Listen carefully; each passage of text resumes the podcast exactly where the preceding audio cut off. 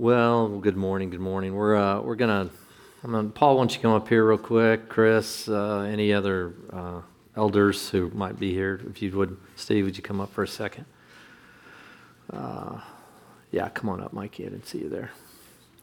Uh, I just want us to stand in unity. Many of you know what's going on in Israel. You've probably read the reports. Uh, the, a, a lot of these things happen in places and nations where we just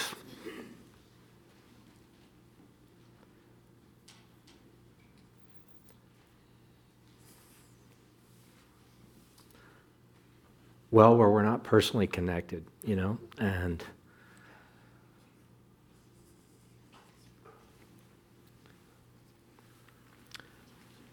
so I've been back and forth with, um, well, many of you know I serve on the board. We have Jews and Arabs uh, on our staff, uh, native Israelis on our staff, uh, Jesus followers, largest seminary in the Middle East.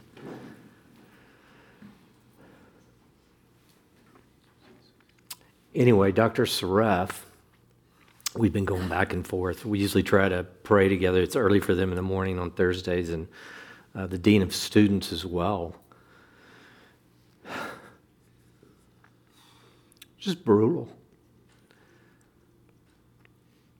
You know, his people at the seminary are, you know, they're young people called to battle evil. And, and, this is not a geopolitical statement, it's evil. I read this morning where there was, a, as many of you know, there was a festival which was going on, a music festival. And when she was a German citizen, and um, they stripped her and killed her and paraded around. And, you know, God is great. And that's many people see that and they see this is religion, see what religion does to humanity. Uh, that's not the God of Abraham, Isaac, and Jacob. That's not the Spirit of Jesus. That's, that's um, we're a million miles from that. So um, I just told him we'd pray. What, would you grab that uh, microphone? Somebody just. Or, I just told him we'd pray for him today. So, um, Steve, why don't you just pray, and want a couple of you pray, and I'll close if you don't mind.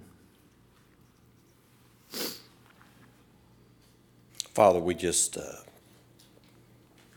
we, we bow the knee today to you and who you are, your love for the world.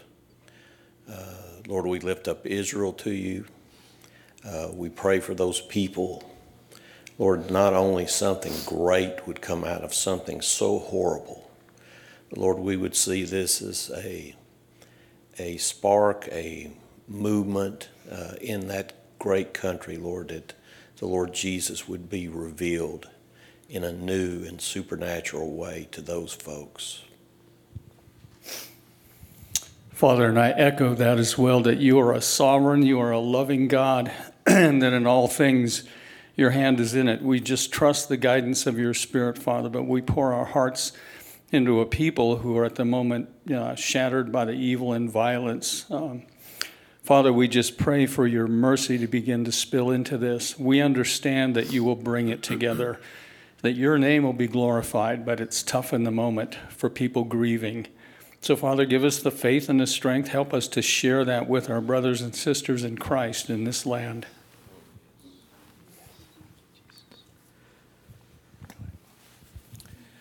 Uh, Jesus, you are the hope of the world. And without you, there is no hope. May the love of our Father in heaven and through those who represent your Son there in Israel, may the light shine from them. May they give them the power and the courage and the strength to bring comfort, comfort to those who are suffering, to come alongside those who are, are weeping, to weep with them and walk them through this time together. So, Father, we know that everything is in your hands, but please hear our plea for mercy and reconciliation in that country. Yes, Lord. And we echo the psalmist who simply said, Pray for the peace of Jerusalem. Lord, we know that you're the only peace there is. Uh, that's why we're so invested in the Middle East. We want the only hope for the Middle East and these long held tensions, all the way back to uh, Ishmael and Isaac. I mean, really Lord, the only way to overcome this is through the gospel, through the message of Jesus. It's, there's no political solution. I am convinced there's not a political solution. There's only a spiritual solution. So we pray, Lord, that you would undergird uh, what we believe is a strong spiritual solution, the advancement of the gospel in the Middle East. In Jesus' name, amen. Amen. Thanks, guys. Appreciate that.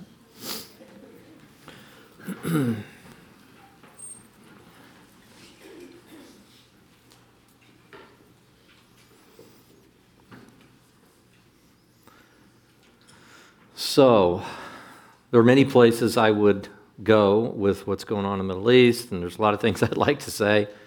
But if you read my missive, I said, I will resign if I do not finish Zacchaeus. and some people say, How can you turn Zacchaeus into four weeks? And I said, Because I had to pare it down from eight weeks. That's how I do it in four weeks. Uh, a few simple statements. Uh, most anybody who's ever read the Bible has read the story of Zacchaeus. We've read and reread it over, over a three week period of time, although it's been interspersed over the last number of weeks. And here's a, here's a guy who was the worst. Here's a guy who climbed a sycamore tree, and an act of real act of humility. And uh, just wanted to see. And we're not told his motives. We don't know exactly. But something motivated him to want to get a glimpse of Jesus. It's an act of childlikeness we looked at last week. It, it really is. It's a childlike behavior to climb a sycamore tree, looking to try to see. Uh, you know, that's really what we try to do here every single Sunday. Uh, you can think of coming to Church of the Red Door as climbing a tree. You're trying to get a little bit better glimpse of who Jesus what not only was, but who he is and who he will be uh, he is not dead, he is resurrected, and he has a plan for you, not any different than he had for Zacchaeus. You know, I'm fascinated with the stories. Uh, it's easy to get into the heady knowledge of a book like Romans, where you get into these theological, you know, this treatise on theological, uh, high elevated ivory tower kind of things. And it's easy for me to just kind of get lost in that. And there's nothing wrong with that. That's an important part of the totality of the gospel. But what's equally as fascinating to me is that God dealt with men and women throughout human history, and we have it chronicled just a few years of three and a half year ministry in his engagement with actual people. He actually walked. You know, I've seen more people come to know Jesus by taking them to Israel or take massive steps simply by being in a place where, like, oh, he actually stood here. This is not some highfalutin, strange dogma from by you know years gone by of some visions that somebody had in a cave or something this is the fulfillment of everything the prophets had seen and he actually walked and lived this out right here even though it's 2000 years ago i I, I know that just being in the Magdala, where Magdala is, there is a, now a first century synagogue, remains that they have begun to unearth, and it's profound because many of the synagogues you go to, you can see some old ancient ones, were probably oftentimes the one in Capernaum as an example, two or three hundred years after the time of Jesus. Jesus most probably would have been standing on those very tile I mean, because this was a first century synagogue, and uh, we all know Mary Magdalene. It's, a, it's an awesome thing to think about that God, I mean, that's what we're believing here today as a church, that God would take on human flesh and come down and just enter right into the flow of humanity, not just living at the Waldorf Astoria and making statements and coming out you know, on a little veranda and making some, you know, pronouncements uh, uh, over, over the people uh, carried live. I mean, 2,000 years ago, there was no, uh, there, was, there wasn't an iPhone around to be had. And here he came and he just began to have these engagements with specific people. Those are precious to me. I'm fascinated with specific looks into characters in the Bible that Jesus came into contact with. And that's why it's almost an inexhaustible place to go when you look at someone like Zacchaeus. Much of this is reading between the lines and asking questions. And my question to you will be this morning had God been doing work in Zacchaeus' life before this? And as we looked at a number of weeks back, you do remember that his name meant purity. Purity. Zacchaeus means purity, and he was anything but pure. God was already engaged in his life before he was even born. That is fascinating to me. And it's instructive to me, and it's encouraging to me when I am flipping out and being weird and, and in a dark place in my own head. I'm like, God is the one who's orchestrating my salvation. And yes, I'm engaged, and yes, I make decisions, and I can I, I, make good decisions and I see fruit from it, and I make bad decisions and I see, you know, chaos and stuff come into my life. I, I see all that happening. I know there's a spiritual world going on there, but I, I just recognize in the end the thing that is, allows me to close my eyes at night and actually go to sleep is the fact that God knew me even before I was born. He is orchestrating my salvation. Yes, I partner with him, but in the end, he's doing the great the great work in my life. Otherwise, why would he have been named purity? Is a million miles from being pure. Hebrews chapter 4 we've got to recognize, and this is kind of where we finished last week, that God both saw in Jericho Bartimaeus, the lowest of the lowest of the lows.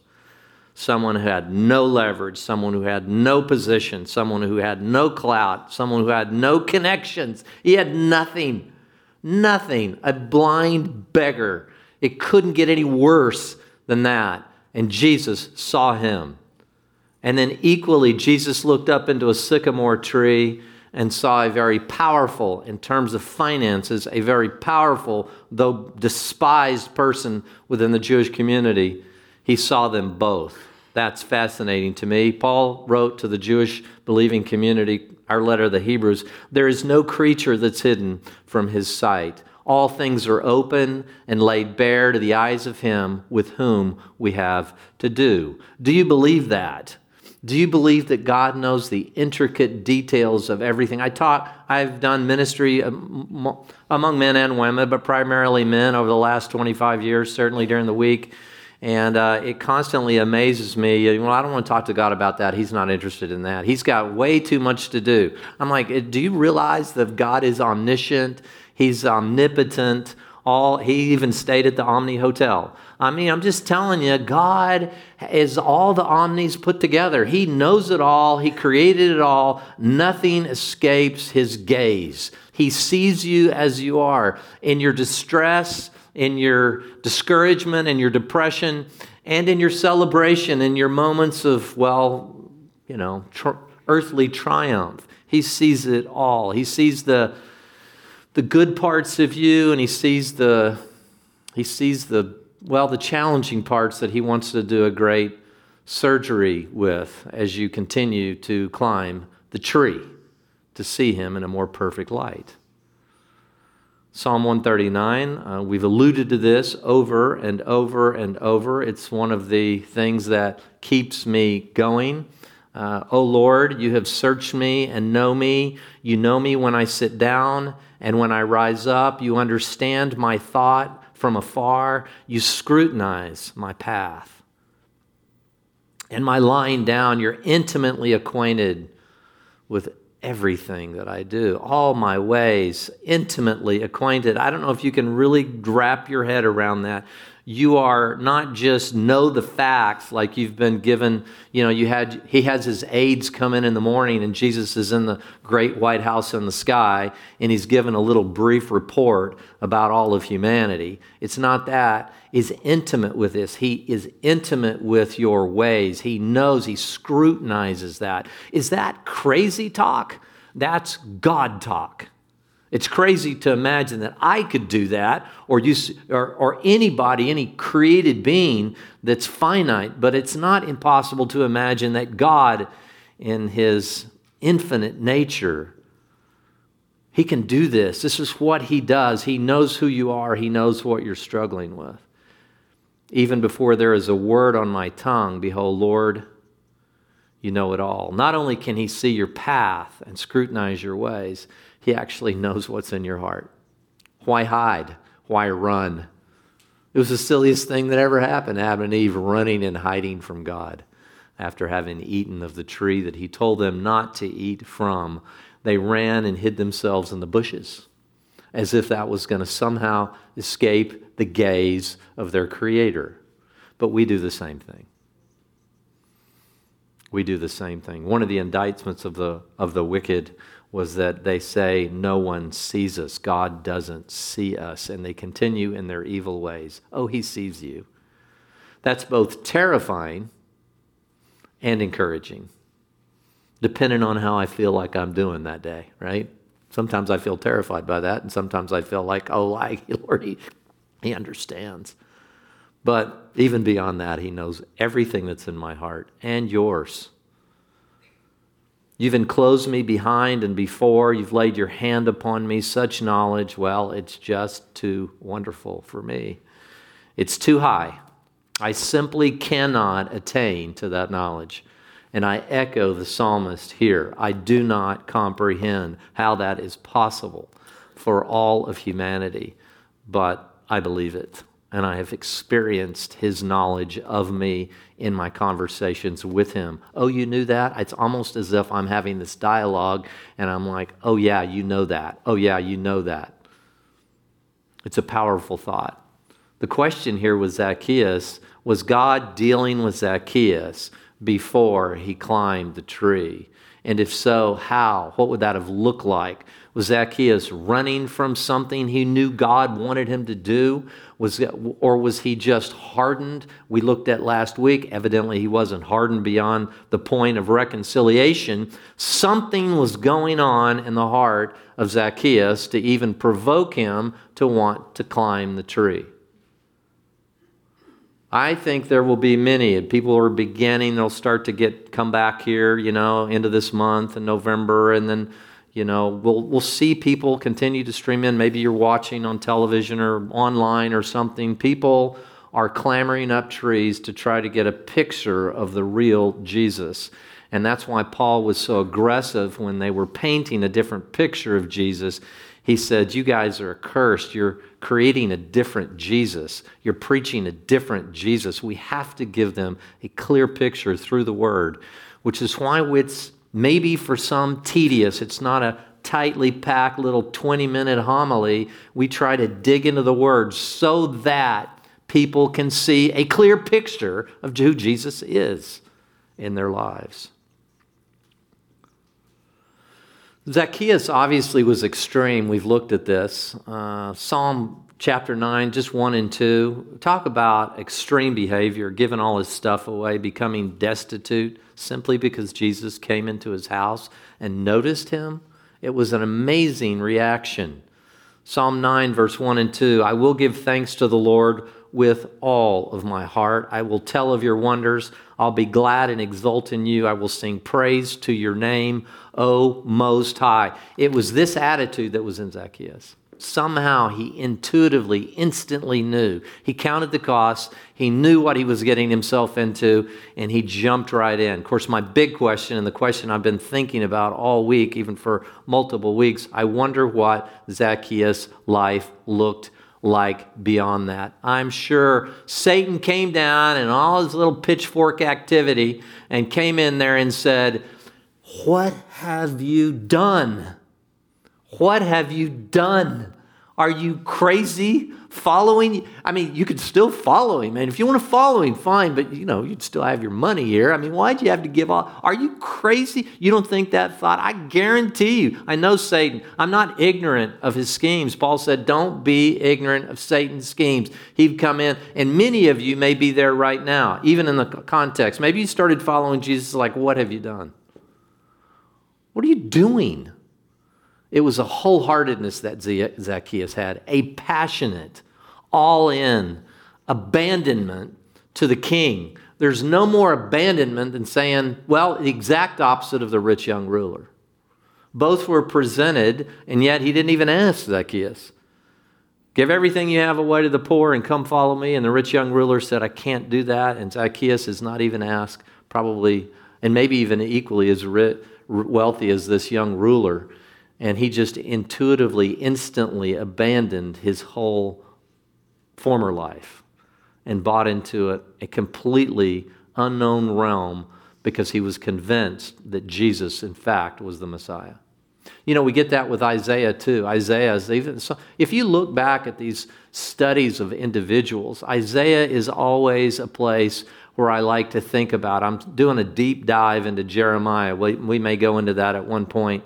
I'm really spending time in these old prophets because they fascinate me. I'm like, boy, I wish I had more of the qualities of a, an Isaiah or more of the, could I have the kind of courage that Jeremiah had? I mean, you know, he was thrown down a cistern and put in a muddy nothing to die. And he just kept saying, you know, just kept hanging in there. Decade after decade after wicked king, after absurd leader, after nasty guy that, you know, wouldn't stand up and be a moral guy and threw him in just doing his job, just Mr. Moderate Man. He encountered all this buffoonery of his own people and he just kept stable all the way to the end. I was reading something, and I don't know how you they chronicle this, but somebody suggested it was a fairly well-known guy. The only reason I'm repeating it is that he estimates that only about two percent of pastors are actually fulfill their call till the very end. I'm not talking about don't have a long ministry. I'm talking, and I'm not talking about going to hell and falling and on. I'm just talking about to be able to walk out the totality of what God's called them to do. I don't know if that even remotely is representative, but even if it's half, you know, and I do feel the pressure. And so I'm fascinated with like, hang in there, be passionate. But I will tell you this every time I see somebody who is massively moving in the direction of the kingdom, the beginning is an utter passionate abandonment of their whole life. Now, it's a long slog to get all the way to the end and to, to run through the tape and you're going to have everything in the world thrown at you. And some of you may be having stuff thrown at you right now.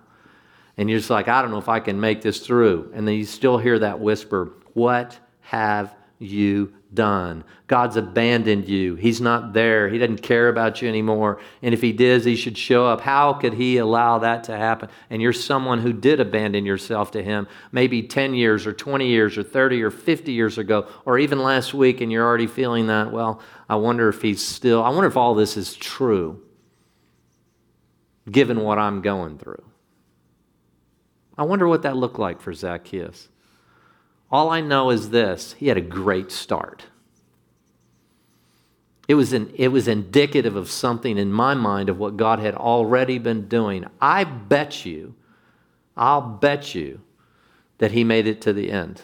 I can't wait to ask Zacchaeus, well, what did it look like after you got back and you gave all your stuff away? Where'd you go? What did you do? What did that look like? What did the rest of the story, Paul Harvey, what did the rest of the story look like? I'm just asking Zacchaeus, and I'm sure he'll have a tale, and it might take multiple cappuccinos to get through it. But he can probably do his life quicker in retelling it to me than I can talk about him.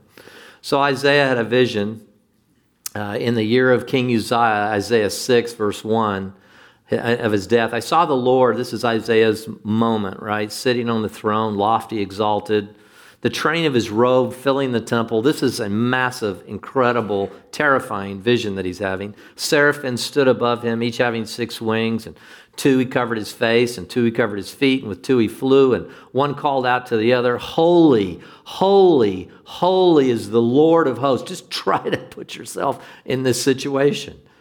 The whole earth is full of his glory, and the foundations of the thresholds trembled at the voice of him who called out. And the temple was filling with smoke, and of course, the response of Isaiah is an appropriate one. And it was exactly what Zacchaeus demonstrated Woe is me, for I am ruined. Even though he may not have said that, he knew he was ruined. He was anything but his name, he was anything but pure. He was impure. His whole life was built upon greed and uh, turning on his own people and manipulative and lying. He was a, well, he was a Cretan. He says, I'm a man of unclean lips. I live among a people of unclean lips. My eyes have seen the King, Lord of hosts. Notice when Isaiah, this was Isaiah's climb the tree moment. Are you with me?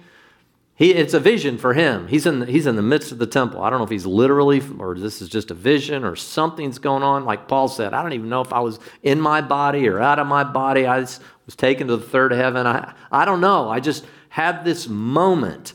And so this is Isaiah getting a glimpse of the creator of the universe, and he is completely and utterly undone.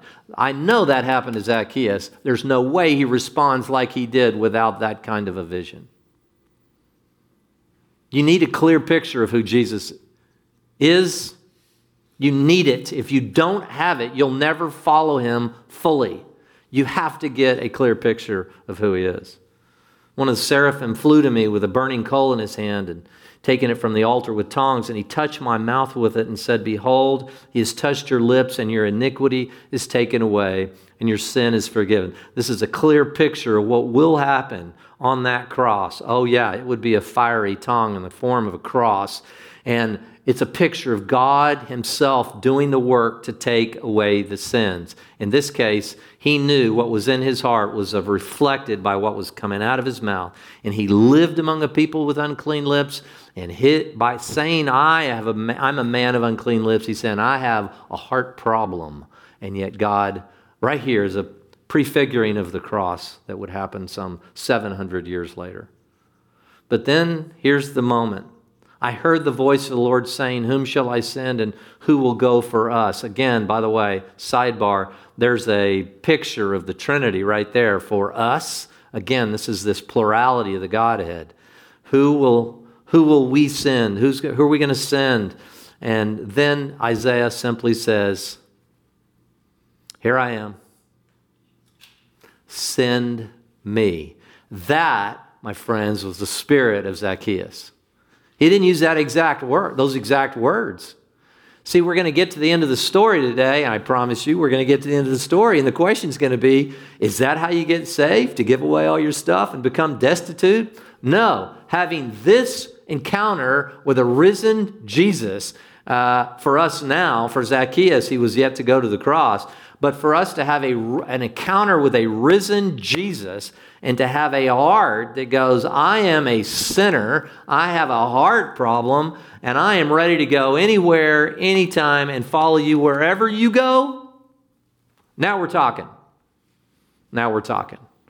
If you want to follow in the footsteps of the heart of Zacchaeus, not the specifics, because everybody's story is so different. I have talked to I don't know, probably thousands of people about their own coming to Jesus moment, their own tree climbing moment, and they're all different. Every single one of them are different, and it's powerful. I've had I, have had people that have felt like the ground was shaking under their feet, and they were trying to felt like they were in an earthquake and have a vision of Jesus. Uh, I, have another someone, that, you know, and I, I, we could just start lining people up. And when was that moment for you? And if you haven't had that moment, get that moment. Keep climbing the tree until you get a clear enough picture of who Jesus is. Jesus did not want you to adopt a new religion, He wanted you to enter into a redemptive relationship that He Himself would pay the price for. Please understand that. Please get that. Religion is and can be wicked. I cannot imagine what was that, what was going on in the in the minds of those men who would strip a, a young 20 something year old woman, a, and, and they said that they were, she was sitting on her body in the back of a pickup truck as they ran through the streets of Israel crying, Allah Akbar. This is not about Arab versus Jew. This is about religion versus relationship. This is about religion versus a new heart. That's what that's about. It's devastating to see. But until we recognize that we're ruined and we need help, and we have an abandonment to the creator of our souls, Jesus, our life will just stay the same. It won't change. You can go to church all you want. You can get involved in any crusade you want, any social event you want, any social justice cause. You can do anything you want. But until you have a new heart, an abandoned heart becomes a new heart you have to abandon. You got to cut the old ways. There is no other way. There's no other way. And that's why I believe Jesus was very clear. Today, salvation has come to this house because he could see the abandonment, the total abandon that Zacchaeus took to say, I'm a sin. He just, he just did an Isaiah thing without, in a different way. I'm ruined. Redemption. I'm with Jesus. He's abiding with me. And then what? Well, I think I think if we were to read the next story of Zacchaeus' life, he would be like, okay, what do you want me to do now? Send me. Send me. Have you had that encounter yourself? I'm asking the question. Don't be surprised that everybody grumbled. Immediately, everybody was complaining, and, and the religious elite were grumbling because he doesn't deserve that. And Zacchaeus, and why is he hanging out? He's the worst of the worst. And they were right. He was the worst of the worst. But he was open, and that's why Jesus said it's people like Zacchaeus that will enter the kingdom before you religious because you don't realize that you too have a heart problem. So the grumbling began. There's just no way to marry a childlike faith. There's no way to marry a childlike faith that Zacchaeus had without some kind of corresponding action. The actions are different. Sometimes it's someone comes to Christ and the first thing they do is they want to make their relationships right. So it's amazing. I've watched it all. Sometimes people just give money away. Sometimes people just, you know, quit a job and move somewhere. Sometimes I've seen all kinds of things. They're always radical. It's, there, there can't be a, just a moderate shift. It cannot be moderate. Melville, when he wrote his novel, uh, The Confidence Man, he talked about the, that this man, this moderate man, can be used for evil, but can never be used for good. The moderate man cannot. There's only one place. That's why Jesus over and over said, I'd rather you be hot or, than, or cold, but don't be moderate. Don't be somewhere in the middle. Be a Zacchaeus. Have that heart. Now, how it plays out in your life, that's between you and God but the reaction is the same when I see people that have not become moderate men, men and moderate women, practical and moderate. There's no moderation in the kingdom. It's like I'm just all in. That's why I love Zacchaeus. People get confused because they think that's what saved him. No, it was just a reflection of the salvation that had already happened. And it was beautiful. I'm going to go ahead and skip to the end so that I don't have to resign. it was this very purpose, and we're closing with this. It was this very purpose that Jesus came to earth. To have these Zacchaeus encounters, but not just with Zacchaeus. He had an encounter with me. And how did it play out in my life? I just I had I was a I was a reckless guy a little bit, you know. But I immediately, I knew nothing, but I was going to Rice University at the time down in Houston. I was on the campus and we did all kinds of things. We, we, had, held, we had hold conferences. I became the president of a, of a little campus ministry and I was as ill equipped as anybody in the, in the Christian faith has been for 2,000 years to do anything like that. But we would do these things, and we had all kinds of, we had the, the, different communities come out and yell and scream and throw things and bring coolers in and drink and drink and drink right in the middle of our, you know, conferences and things like that. And, and it didn't bother me at all. I was just ready to give it all up. I was try, I tried to give my car away. I tried to. I had guys on the golf team that I used to fight with, fist fight kind of stuff with these guys, and this and that. And then I'd go in and pray for them if that one guy was in the hospital, and he told me I was an idiot for doing that. I mean, I was just ready to roll, and a lot of it was silliness. A lot of it was but it was a reflection. It was a reflection of the radical thing that had actually happened. I got a view of Jesus, I got a view of my own depravity, and all of a sudden it just it was a combustible event and then i just like i just have to give it all to him and i did what i thought was the right thing to do which looking back i was like that could have been done with a little bit more grace and dignity however i don't regret the passion i do not regret the passion right? And I still have quite a bit of that. But that's why Jesus came to earth. Why? And this is the close with Zacchaeus. If we go to Galatians chapter 5, we're going to read verse 1 and then 19 through 21.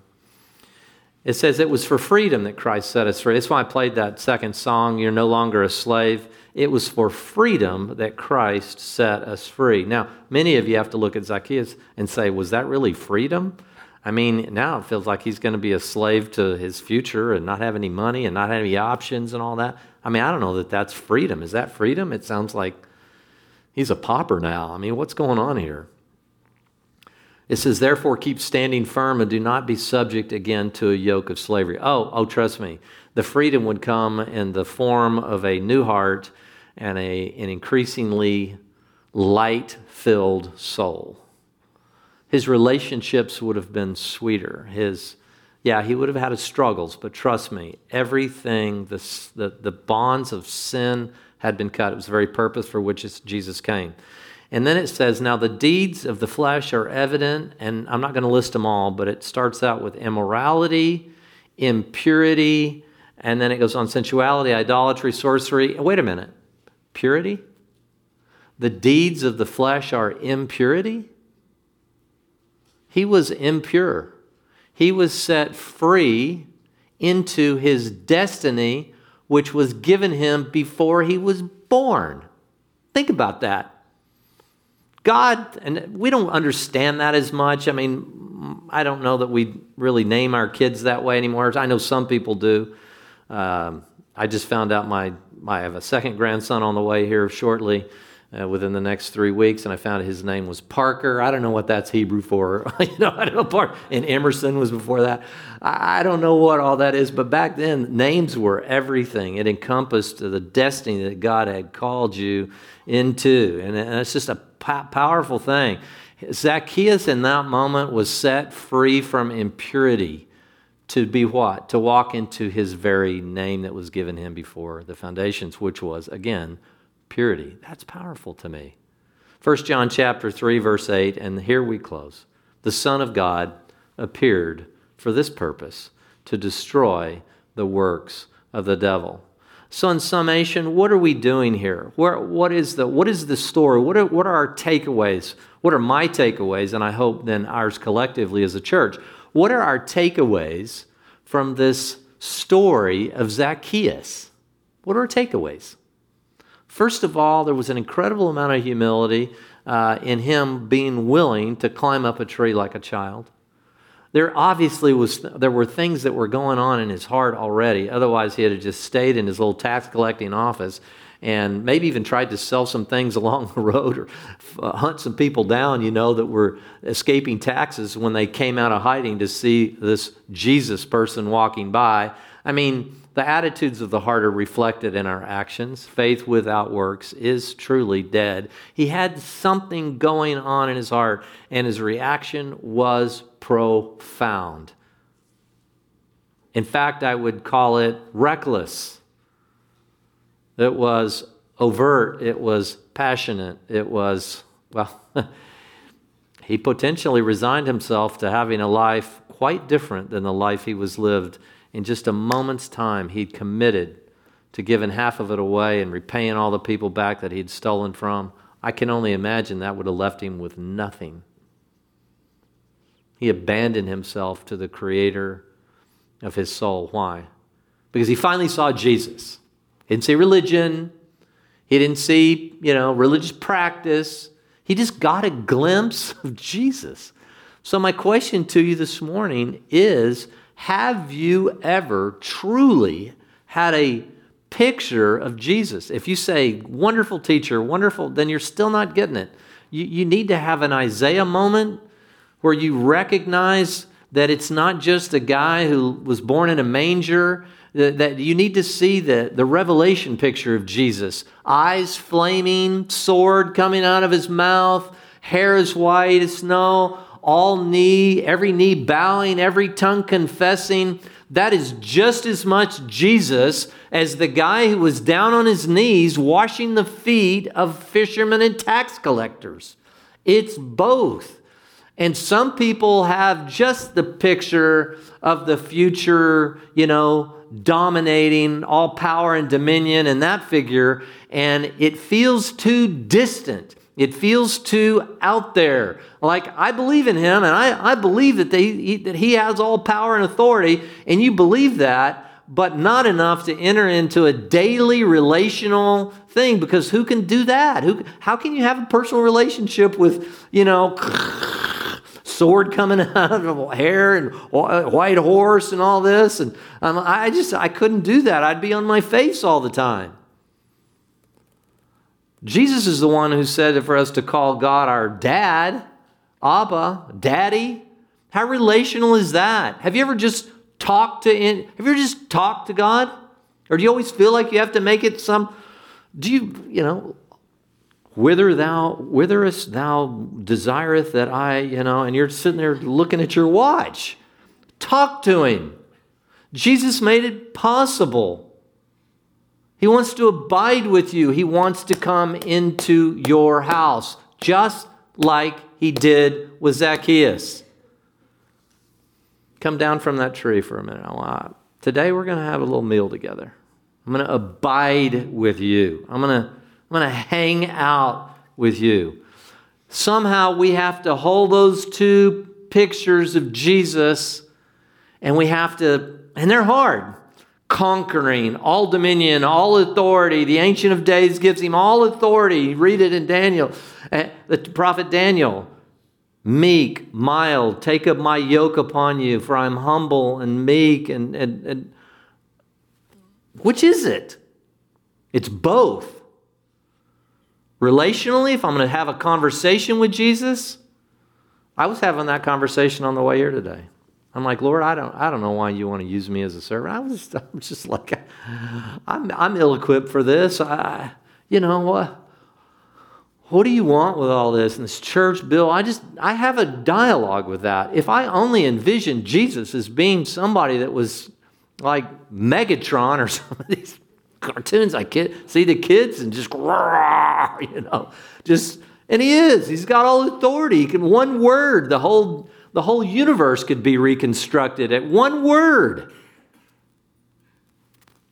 but he's still meek and small he took on the form of a bondslave, the great descent. He's both. He's that guy to those, he, he's the Megatron guy to those who reject him. That's all they'll ever see of Jesus. Do you understand that? The only thing they'll ever see is conquering dominion and authority Jesus and terrifying Jesus. But the moment you make the decision that Zacchaeus made, the moment you choose to invite him into your house, you can engage him as Zacchaeus did, and Matthew, and Peter, and John. You have the privilege because those tongs that were taken to Isaiah that cleansed his lips that same picture of God taking our iniquity away happened 2,000 years ago for those who will believe upon the Lord Jesus Christ. So, which Jesus is it? Well, Zacchaeus, I think he, somehow in that moment, he held both. I'm ruined. Jesus, you're, you're it. And yet, I'm sitting here having a meal with you. Powerful. It's a powerful thought. So, has Jesus entered your house? Have you, have you climbed a tree enough to get a good picture of who he is? If you haven't, you can do that right now. Lord Jesus, I invite you. Somehow, right now, I have a picture of you. You're not just moral guy, teacher guy, guru guy, you know. You're, you're the master of all things, creator of all things. And I trust you with my own salvation. I trust that what you did on the cross was enough. And the only response to that can be gratitude. We're going to close with this song, Gratitude. And I just want you to be contemplative. I want you to really think about this this morning. How grateful are you for Jesus? How grateful. Is there a corresponding abandonment of your old ways? of the things you cling to, a relationship that's gone south and you're unwilling to forgive? Or are you tight fisted? Are you angry? Even if the other person done you wrong, are you still angry about it? Abandon that. Abandon ship. Walk with the creator of the universe. Because he will give you rest.